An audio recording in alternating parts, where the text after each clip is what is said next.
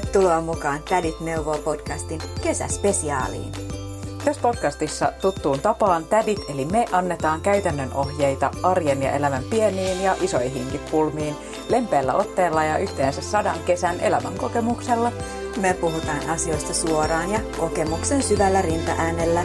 Liittoja, eroja, lapsia, lapsenlapsia, bonuslapsia, menestystä, masennusta ja terapiaa, bisnestä, yrittäjyyttä sekä seksiä, huumeita ja rock'n'rollia.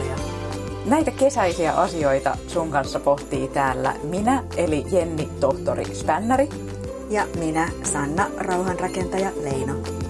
Koska internet tietää, mutta tädit tajuu. Hei, kiva kun oot kuulolla taas. Ja jos oot mukana ekaa kertaa, niin tervetuloa mukaan.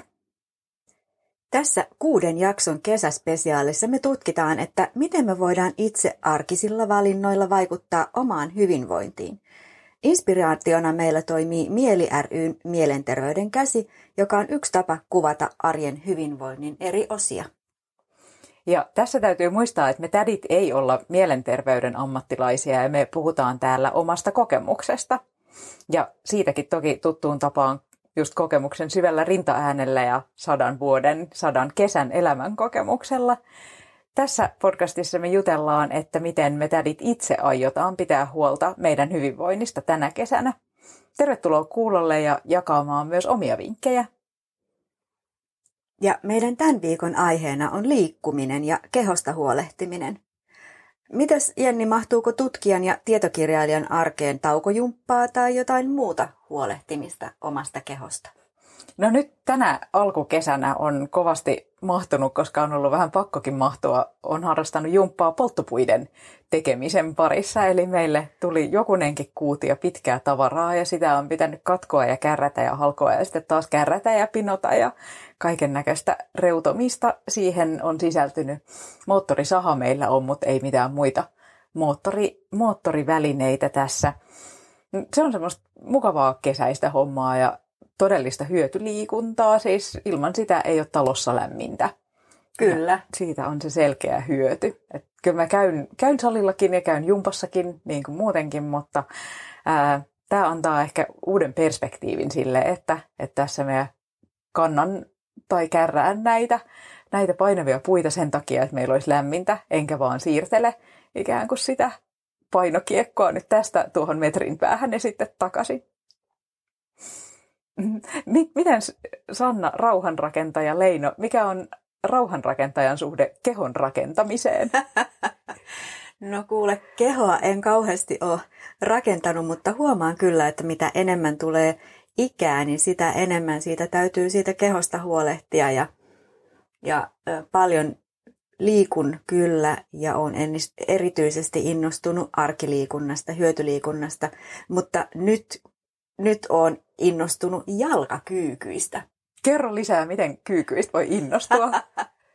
no mä kuuntelin sellaisen podcastin, Tiede Ykkönen, joka, jossa oli jakso, missä kerrottiin siitä, että miten kyykkääminen kaiken kaikkiaan, miten hyvää jumppaa se on itse asiassa melkein koko, tai itse asiassa ihan koko keholle.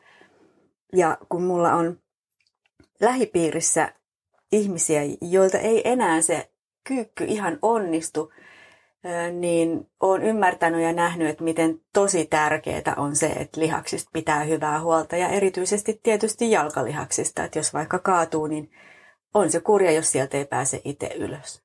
Mm. Joo, nä- näin on. Miten sä oot saanut sen kyykkäämisen mahtumaan sun arkeen? Kerro nyt jo heti pieni maistiainen tästä. no kuule, mä kyykkään, kun mä pesen hampaita. Joo, nyt siitä on melkein tullut sellainen automaatti, että aina kun hammasarja menee suuhun, niin keho muistaa, että ai niin, ylös alas nyt tässä muutamia kertoja. Ja joo, se ei tunnu jumpalta ollenkaan. Joo, to, toi kuulostaa näin niin kuin ihmisen ja eläimen oppimista tarkastelleena, niin toi kuulostaa kyllä siltä, että sä oot hyvin osannut liittää se johonkin semmoiseen, mitä sä osaat jo ikään kuin vanhastaan tai teet muutenkin.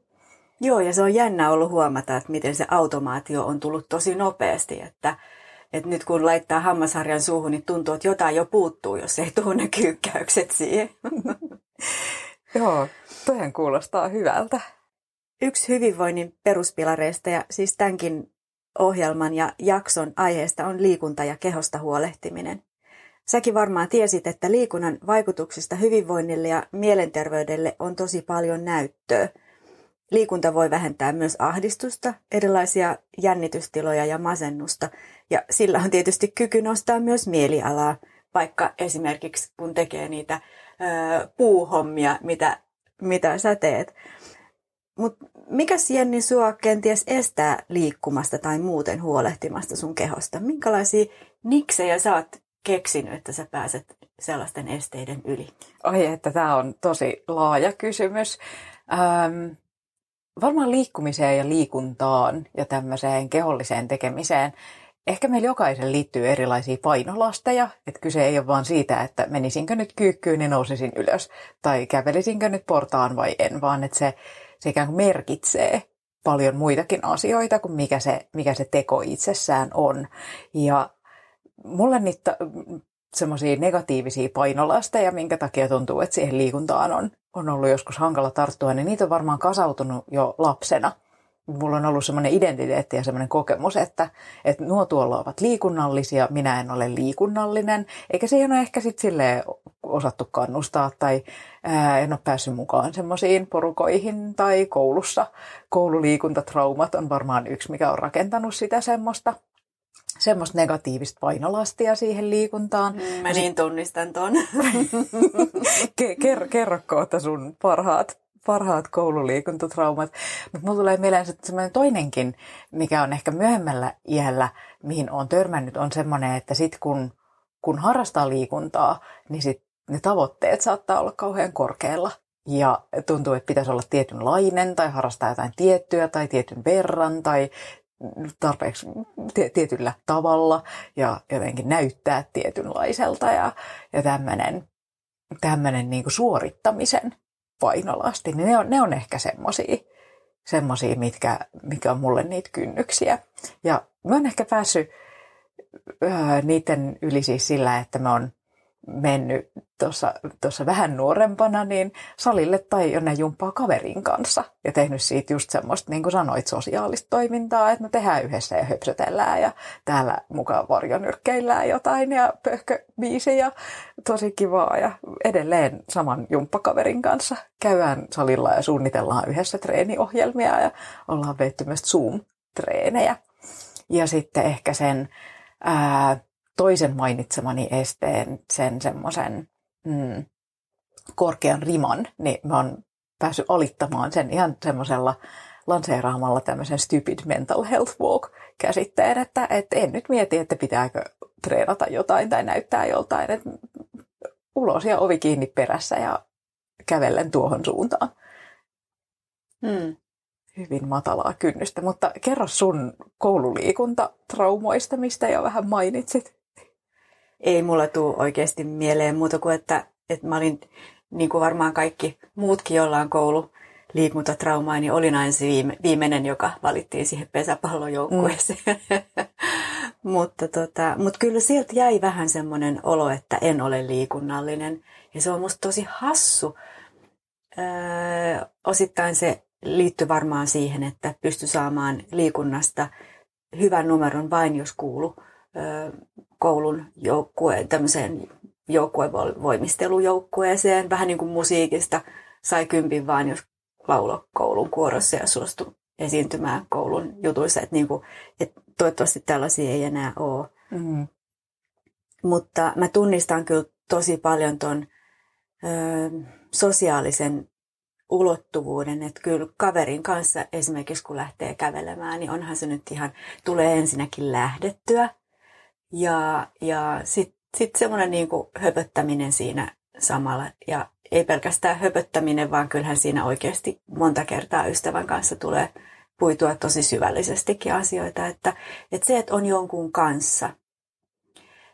Mutta sellaisella erotuksella ehkä sitten, tai semmoista sosiaalista ulottuvuutta mä en siedä, että mä menisin, mä menisin vaikka tota, ryhmäliikuntaan. Se on sitten liikaa. Toi on kiinnostavaa, koska mulle, mulle ryhmäliikunta on nimenomaan vapauttavaa, kun mä teen, teen töitä niin itseäni johtaen ja tarvii aina itse päättää, että ei kun nyt rupean, rupean tekemään tätä, että tämä tulee valmiiksi. Ja päätän itse, että mitä teen ja milloin teen ja missä järjestyksessä teen, niin sitten ryhmäliikunnassa on kauhean kiva, että siellä joku sanoo, että nyt teet kolme kertaa ja sitten minä teen kolme kertaa ja sitten, sitten se on tehty, että mä koen sen vapauttavana. Minkälaisia ajatuksia ryhmäliikunta sulle herättää sitten? Siihen taas jotenkin mä äh, ajattelen, että se on kauhean rajoittavaa, kun pitää olla tietyssä paikassa tiettyyn aikaan ja tehdä just niitä tiettyjä juttuja, että joku käskee, että tee noin. että selvästikin niin asiat, jotka sopii sulle, niin ei sovi mulle. Ja se on ehkä tässä liiku, liikkumisessa kaiken kaikkiaan, niin kun, kun niitä vaihtoehtoja on niin paljon, niin mä jotenkin jaksan edelleen uskoa, että jokainen kyllä löytää ne omansa, kun vaan kokeilee. Että kyllä mäkin olen ryhmäliikunnassa käynyt ja aika nopeasti huomasin, että ei kerta kaikkiaan, niin mieluummin teen jotain yksin tai sitten kaverin kanssa. Mm, joo, ja toi on kyllä arvokas näkökulma, että että jokaiselle, jokaiselle joku on se rakkain, mutta, mutta sitten mietin myös, että, että mun omat ajatukset liikunnasta on muuttunut monta kertaa ja omat liikuntatottumukset on muuttunut tässä, tässä elämän aikana. Että kyllä me ehkä vielä joskus houkuttelen sinut johonkin mun mielestä parhaaseen aivan pöhköön ryhmäliikuntaan. Saat, saat taas tulla kokeilemaan, että miltä se, miltä se maistuu. Sitä odotellessa. Mitä kaikkea sä oot kokeillut? No sitä just meinasin sanoakin, että kaikkea on kokeiltu samalla tavalla kuin sinä, niin, niin mieltymykset on muuttunut ja vähän el- elämäntilanteen mukaan ja missä on asunut ja kaikki semmoiset vaikuttaa. Ja joskus on vaikeaa, jos esimerkiksi muuttaa, niin on vaikea siellä uudessa ympäristössä löytää uusia juttuja. Ja sitten kun vaan lähtee kokeilemaan, niin kyllä, kyllä aina on löytynyt sit jotain. Ja sitten tämmöistä hyötyä ja arkiliikuntaa, kävelyillä käymistä, niitähän voi tehdä missä vaan. Joo. No mi- mitä sä sanoisit tuohon sun kysymykseen, että miten on päässyt niiden omien liikuntaesteiden yli, niin mitä muita keinoja sä oot käyttänyt kuin sen, että, että menee ja tekee vaan ja kokeilee eri juttuja? No ystävien kanssa niin kuin tuli jo mm. mainittua, mutta mä muistan yhden sellaisen kerran elävästi, kun mä menin ostamaan lenkkikenkiä ja ne maksoi siis yli 100 euroa. Ja mä ajattelin, että hyvänen aika, että tämä on ihan niin kuin törkeä hinta, että, että pystynkö, suostunko maksamaan tämmöisen hinnan kengistä. Ja sitten mä ajattelin, että, että tota, mutta mähän en ole ostamassa lenkkikenkiä. Mä olen ostamassa pidempää, laadukkaampaa elämää ja hyvää mm. oloa. Ja sitten ne kengät ei enää tuntunutkaan niin kalliilta. Se on totta. Et vähän tällainen, niin kuin, että katsoo asioita pikkasen toisesta näkökulmasta. Että, että mitä se tuo, jos mä lähden tonne, mitä mä siitä hyödyn, minkälaista iloa se mulle tuo. Että ei ajattelekaan sitä niin kuin esteenä, vaan että, että mitähän mä tuolta voisin oppia. Ja ja kyllä joskus, kun on semmoinen olo, että ei millään viittis lähteä tai tehdä, niin sitten mä mietin kyllä, että mulle tulee aina liikunnasta hirmu hyvä olo.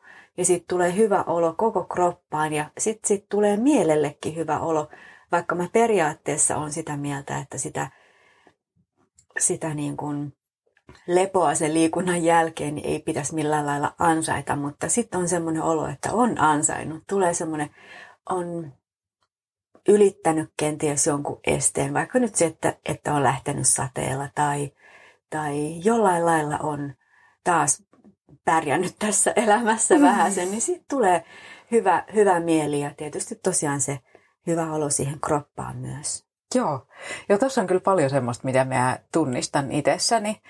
Mm, mulla on ehkä jossain vaiheessa ää, tullut esiin semmoinen liikunnan suorittaminen tai se, semmoinen, että se, se on saattanut mennä vähän ikään kuin liiallisuuksiin. Siis en, en nyt tarkoita, että mun liikuntamäärät olisi ollut mitään ihan kohtuuttomia.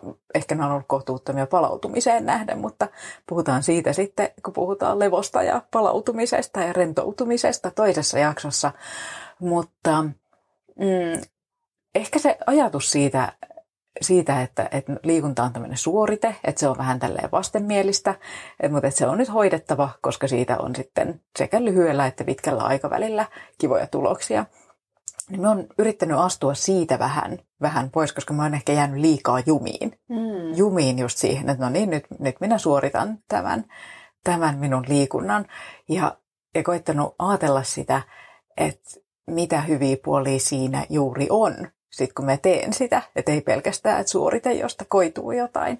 Ja mä jotenkin ajattelen sitä, että jos me on tehnyt vaikka mm, Suomessa työhuoneella töitä, töitä pitkään ja tuijottanut näyttää, niin miten ihanaa on mennä ulos, kun vähän vaikka ripsii vettä ja tuoksuu metsä ja näkee, että no joko on mustikka kukassa ja ää, onko, onkohan sieniä ja sitten joskus hölkkää sen matkaa, kun, kun tuntuu hyvältä. Ja sitten tuntuu jotenkin, että koko keho on sitä mieltä, että aah, tähän, tähän minut on tehty. Ja keuhkot siellä huutelee, että katsokaa, me osataan hengittää. Ja varpaat huutelee, että katsokaa, me osataan työntää vauhtia. Ja, ja jotenkin ryhmäliikunnassa se semmoinen, että kato, me mennään samaan suuntaan. Ja tämä on hyvä biisi. Ja ohjaaja hupsuttelee jotain tai, tai padelissa sit, kun saa semmoisen lyönnin, joka oikein sille mojahtaa, niin miten, miten mahtavaa se on. Niin joo, on, on ajatellut myös sitä niitä hienoja kokemuksia, hienoja hetkiä, mitä siinä liikunnassa itsessään on, ilman että mä ajattelen, että tämä, tämä on sitä liikuntaa. Mm. Niin, että sä, tarkoitatko sitä, että, että sä ennen kaikkea teet niin kuin asioita, jotka tuntuu hyvältä ja jotka tuottaa sulle iloa ja samalla tulet liikkuneeksi? Joo, no kyllä ainakin tuommoisessa ajatuksessa mä haluan vierailla, vierailla silloin tällöin, ettei sitä että me kasaa sille liikunnalle, on sitten mitä vaan, niin taas semmoista painolastia, että, että no niin, että sinä, sinä olet minun tämmöinen suoritteeni, joka minun täytyy joka päivä, päivä suorittaa. Hmm. Joo, onko sulla, tota, onko sulla sellaisia inhokkeja? On, onko mun inhokit sun suosikkeja? onko sun tämä, suosikit mun inhokkeja? Tämä on kiinnostavaa. Mitä, mitä sun inhokit on? No ihan ykkösinhokki on hiihto. Mm. Ja tästä kanssa tulee, tämä tulee jostain kaukaa. En halua mennä siihen sen enempää. Onneksi kesällä ei tarvi hiihtää. Ei tarvi hiihtää. Joo, vesihiihdosta tykkään kyllä. Joo. Mutta, tota, mutta sitten toi ryhmäliikunta, se mitä mä en saa aikaiseksi en millään on venyttely. Ja se olisi tietysti kehonhuollon kannalta myös välillä ihan tosi tärkeää, mutta se on, sitä on niin kuin vaikea tehdä. Mutta uinti. No se on kyllä kesäinen laji. Joo, mutta ehkä enimmäkseen siis toi, kun on kesä, niin sit, sittenhän siellä vedessä niin kuin oleskellaan. Mutta mä en voi kuvitella, että mä harrastasin uintia uimahallissa. Siellä on kylmää ja märkää. Mm sun pitää uida lasten altaassa, siellä on lämmintä ja märkää. Joo. Vetää siellä käsi, käsipohjaa. Joo, kyllä mä ymmärrän ton u- uimaan meno, menoon liittyy siis just tämmöiseen allasuinti, uintiharrastus. Siihen liittyy vähän semmoinen kylmän nihkeä kaakeli. Että kyllähän siinä sitten kun vahtaa menemään, niin sitten, sitten tulee lämmin. Mutta ei mulla ehkä ole semmoisia kategorisia inhokkeja. Mm. Kuitenkaan. Et mä vähän ikään kuin pelkään hiihtoa, koska en osaa hiihtää, mutta sitten nyt parina viime talvena mä oon saanut kokeilla semmosia, jotka markkinoitiin mulle liukulumikenkinä, että nämä eivät lainkaan ole sukset, nämä ovat lumikengät. niillä voi, voi myös sillä hiihtää, mutta niillä on ihan sikakiva mennä. Mentiin yhden työystävän kanssa ihan umpisessa metässä ja suon yli tuolla Lapissa ja se oli aivan todella todella hienoa puskea niille siellä. Eli ystävän lumessa. kanssa ja luonnossa ja uuden oppimista ja... Kyllä, monta, kyllä just näin. Monta hyvää. Joo. Joo. Kaikki, missä ne yhdistyy, niin ei, eivät ole inhokkeja, mutta mitäs liikunnan lisäksi, onko sulla muita semmoisia, miten sä tykkäät huolehtia sun kehosta? No Mut tulee ensimmäisenä vaan mieleen inhokit. Siinäkin. Mutta, mutta joo, ruokailusta meillä on ihan oma jakso niin mm. sen mainitsen tässä nyt vaan lyhyesti, että et, et se on mulle tosi tärkeä kehosta huolehtimisen väline sen, sen lisäksi, että se on nautinnon lähde. Mutta mä tykkään ihan hirveästi lukea kirjoja. Ja sitten mä kuuntelen podcasteja paljon, mutta niitäkin mä enimmäkseen kuuntelen, kun mä oon kävelyllä mm. tai lenkillä. Niin. Se on semmoinen kehon ja mielen yhteishuolto. Joo, kyllä, kyllä.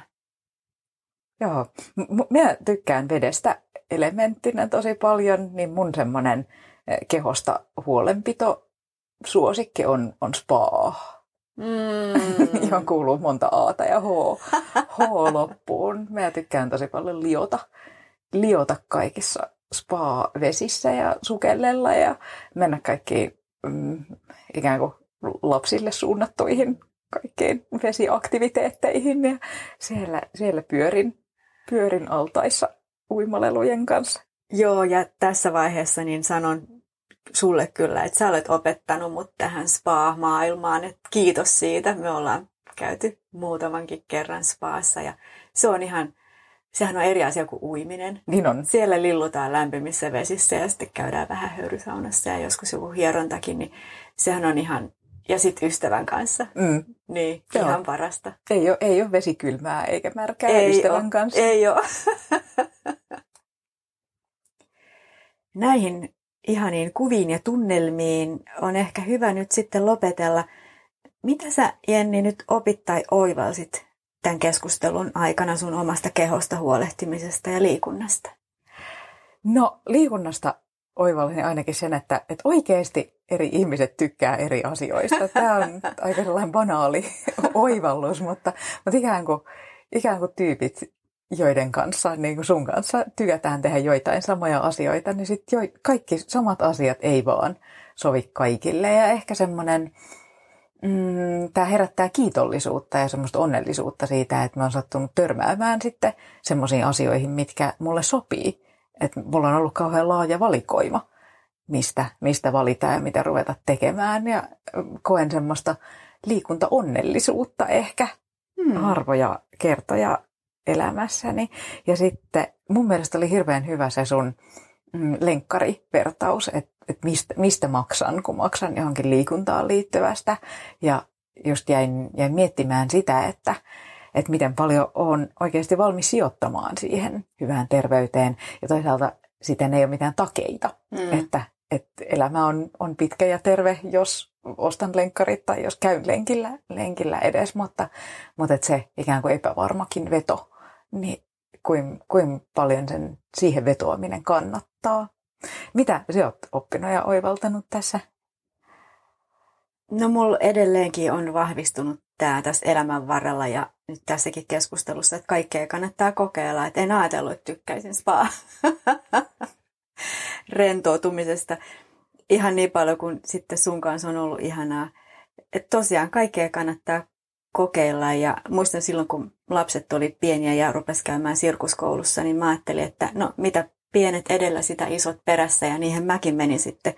Oli monta vuotta, että se on, et, ja, ja nyt sitten se padeli ja, ja että mä oon kokeillut hirveän paljon ja se kokeileminen on kyllä kannattanut ja nyt mä tiedän, että ryhmäliikuntaa inhoon, mutta... Toistaiseksi. Niin, mutta muista asioista tykkään. Ja sitten erityisesti mua nyt puhutteli toi, kun sä sanoit, että nyt en muista ihan tarkkaan, mitä, miten sen sanoit, mutta puhuit jotain riman alittamisesta, että, että tota, sä oot laittanut sen, et ole edes yrittänyt ylittää mitään rimaa, vaan oot laittanut sen itsellesi niin alas, että se ei tunnu se liikunta suorittamiselta, vaan että sä osaat ottaa siitä sitä iloa irti, niin se oli musta kyllä tosi kivasti sanottu ja hyvä semmoinen ajatus, joka varmaan kantaa. Kiva kuulla. Olisiko nyt fanfaarin paikka? Nyt on fanfaarin paikka.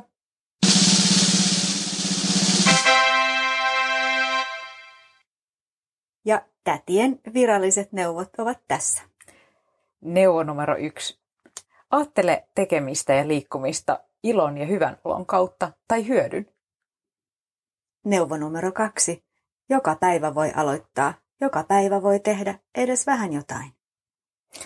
Neuvo numero kolme. Etsi oma liikuntakaveri. Kaverin kanssa on kivempaa. Ja neuvo numero neljä. Keho ja mieli on yhteinen ja yksi kokonaisuus. Ja kun sä hoidat sun kehoa, niin sä hoidat myös sun mieltä. Näin on. No nyt on sun aika olla oman elämäsi täti ja osallistua keskusteluun meidän Tädit neuvoo somekanavissa. Miten sä itse huolehdit kehostasi? Mikä on sulle mieleistä liikuntaa?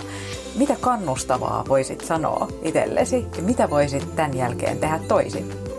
Ja muista, että voit lähettää meille omia kysymyksiä tai kommentteja YV-nä, DM-nä, NHL-nä tai vaikka NBAna. Ja tädit ei vastaa, että EMT. Me ollaan Instassa Tädit neuvoo ja Facebookissa Tädit neuvoo. Ja hei, kerro tästä jaksosta kaikille, joiden ajattelet hyötyvän tai ilahtuvan tätien neuvoista. Ensi kertaan!